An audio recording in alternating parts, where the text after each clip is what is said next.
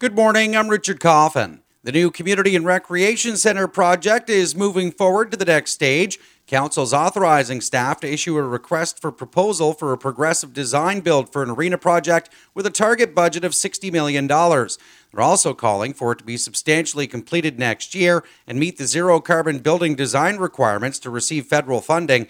Councillor Jamie Lowery voted against the motion, citing a few concerns. Um, at the ad hoc committee, we agreed $52 million was the upset limit. I know we've got some other information that says that won't be enough.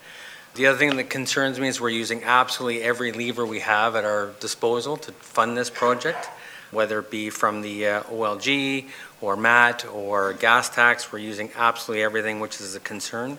Lowery says he believes the answer is to rejuvenate West Ferris Arena.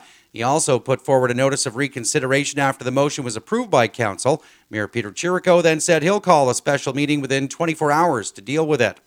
Police report a Sudbury City councillor who was originally reported missing on January 27th has been found dead. Greater Sudbury police say they were contacted by the OPP about 62 year old Michael Vagnini's truck being located just southwest of the Nickel City, with his body found a short distance away from the vehicle. Police say foul play is not suspected at this time, and a post mortem will be conducted to help determine the cause of death. The Warriors of Hope Dragon Boat team is recruiting. The team of breast cancer survivors is looking for some new board members for a two year term, whether breast cancer survivors or associate members. Officials also say paddlers interested in joining the team are also welcome. They add the Warriors of Hope have been making waves for over 20 years. The public's invited to the team's annual general meeting later this month. Visit the link at mynorthbaynow.com for more information. The West Ferris Ringette Association is getting ready for its annual East West game tomorrow night at Pete Palangio Arena. Players in the league are divided into Team East or West depending on their school and play against players in their own age group. The increasing score also carries over from game to game through each age level.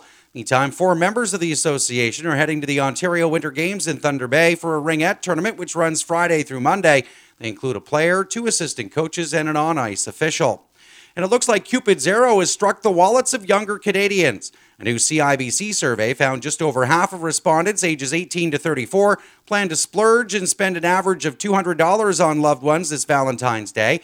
That's more than the most common response across all Canadians, with 42% of those surveyed nationally targeting $160. The poll also found that men are planning to spend about $217 on their Valentine, while women plan to spend $108 on theirs. To get news alerts directly to your inbox, sign up at mynorthbaynow.com.